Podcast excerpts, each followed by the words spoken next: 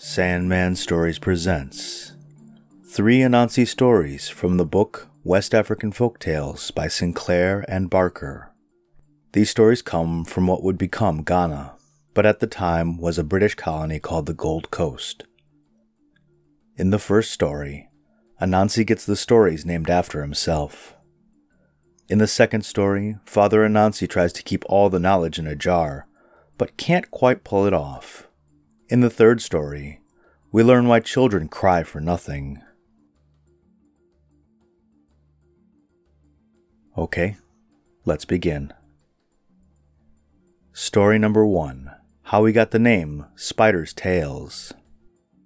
In the olden days, all the stories which men told were stories of Nyankupon, the chief of the gods. Spider, who was very conceited, wanted the stories to be told about him. Accordingly, one day he went to Nyankupon and asked that in the future all tales told by men might be Anansi stories instead of Nyankupon stories. Nyankupon agreed on one condition. He told Spider, or Anansi, that he must bring him three things. The first was a jar full of live bees, the second was a boa constrictor, and the third a tiger. Spider gave his promise. He took an earthen vessel and set out for a place where he knew were numbers of bees. When he came in sight of the bees, he began saying to himself, They will not be able to fill this jar.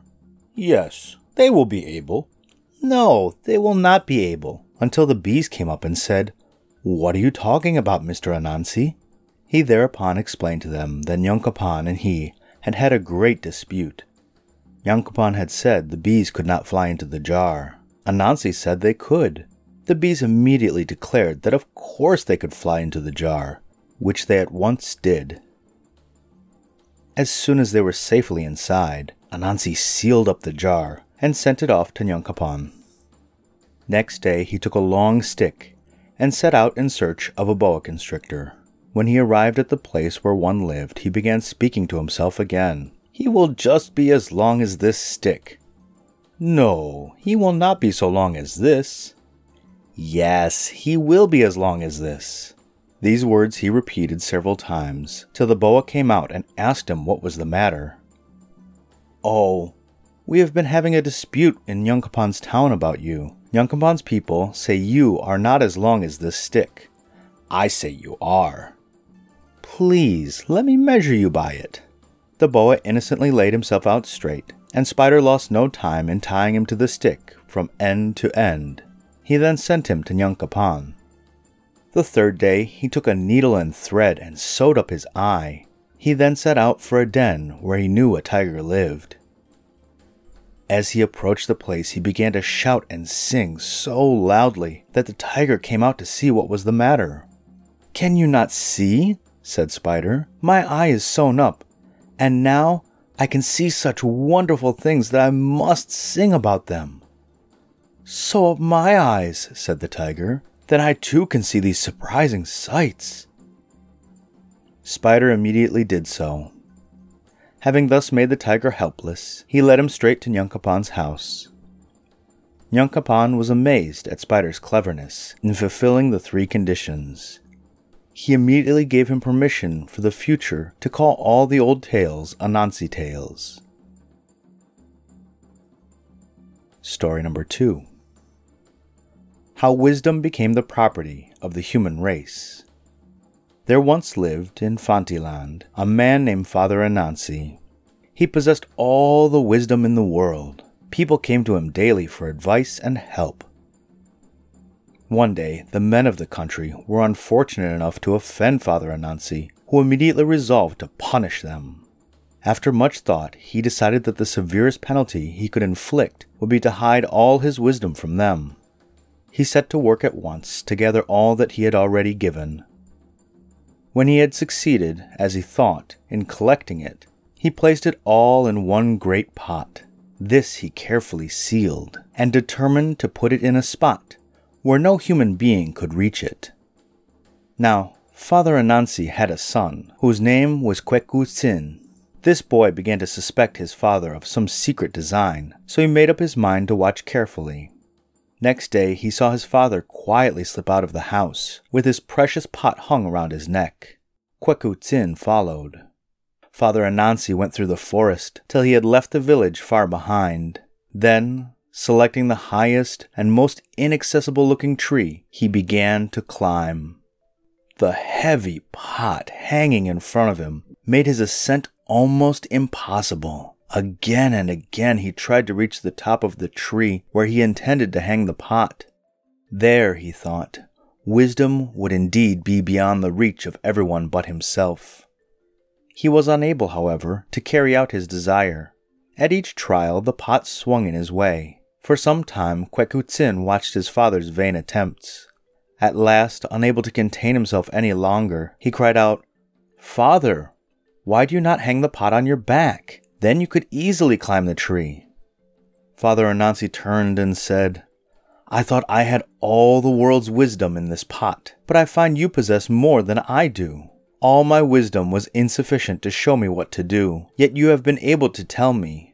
In his anger, he threw the pot down. It struck on a great rock and broke. The wisdom contained in it escaped and spread throughout the world. Story number three Anansi and Nothing. Near Anansi's miserable little hut, there was a fine palace where lived a very rich man called Nothing. Nothing and Anansi proposed one day to go to the neighboring town to get some wives. Accordingly, they set off together. Nothing, being a rich man, wore a very fine velvet cloth, while Anansi had a ragged cotton one. While they were on their way, Anansi persuaded Nothing to change clothes for a little while, promising to give back the fine velvet before they reached the town. He was delayed in doing this, however, first on one pretext, then on another, till they arrived at their destination. Anansi, being dressed in such a fine garment, found no difficulty in getting as many wives as he wished. Poor Nothing, with his ragged and miserable cloth, was treated with great contempt. At first, he could not even get one wife. At last, however, a woman took pity on him and gave him her daughter. The poor girl was laughed at very heartily by Anansi's wives for choosing such a beggar as nothing appeared to be. She wisely took no notice of their scorn. The party set off for home. When they reached the crossroads leading to their respective houses, the women were astonished. The road leading to Anansi's house was only half cleared, the one which led to Nothing's place was, of course, wide and well made. Not only so, but his servants had strewn it with beautiful skins and carpets in preparation for his return. Servants were there awaiting him with fine clothes for himself and his wife. No one was waiting for Anansi. Nothing's wife was queen over the whole district and had everything her heart could desire. Anansi's wives could not even get proper food, they had to live on unripe bananas with peppers. The wife of Nothing heard her friend's miserable state and invited them to a great feast in her palace. They came and were so pleased with all they saw that they agreed to stay there. Accordingly, they refused to come back to Anansi's hut. He was very angry and tried in many ways to kill Nothing, but without success. Finally, however, he persuaded some rat friends to dig a deep tunnel in front of Nothing's door. When the hole was finished, Anansi lined it with knives and broken bottles. He then smeared the steps of the palace with ochre to make them very slippery and withdrew a little distance. When he thought Nothing's household was safely in bed and asleep, he called to Nothing to come out to the courtyard and see something. Nothing's wife, however, dissuaded him from going. Anansi tried and tried again, and each time she bade her husband not to listen. At last, Nothing determined to go and see this thing. As he placed his foot on the first step, of course he slipped, and down he fell into the hole. The noise alarmed the household. Lights were fetched, and nothing was found in the ditch. So much wounded by the knives that he soon died. His wife was terribly grieved at his untimely death. She boiled many yams and mashed them, and took a great dishful of them round the district. To every child she met, she gave some, so that the child might help her to cry for her husband. That is why, if you find a child crying and ask the cause, you will be often told he is crying for nothing. The end. I really like these stories. I remember reading books with Anansi when I was younger, and I've always loved the trickster stories. I was a bit surprised when he murdered nothing, but it is a reminder that at that time, children's stories were a little more adult. The podcast shoutout is the History of China podcast. Chris Stewart is a history nerd who lives and works in China. His podcast shows his passion for learning about Chinese history and explaining it to the rest of us.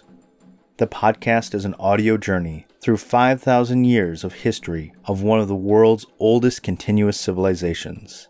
Personally, I started at the beginning of his podcast and listened all the way through, and now I'm caught up, and that's a back catalog of several years, so it's really a good podcast. If you like the podcast as much as I do, go and give him a five star rating on Podchaser or iTunes. My listener shout out goes to Willow Creek, California. Not only are you 20% of my listeners in California, you are the largest group in the largest state I have of listeners.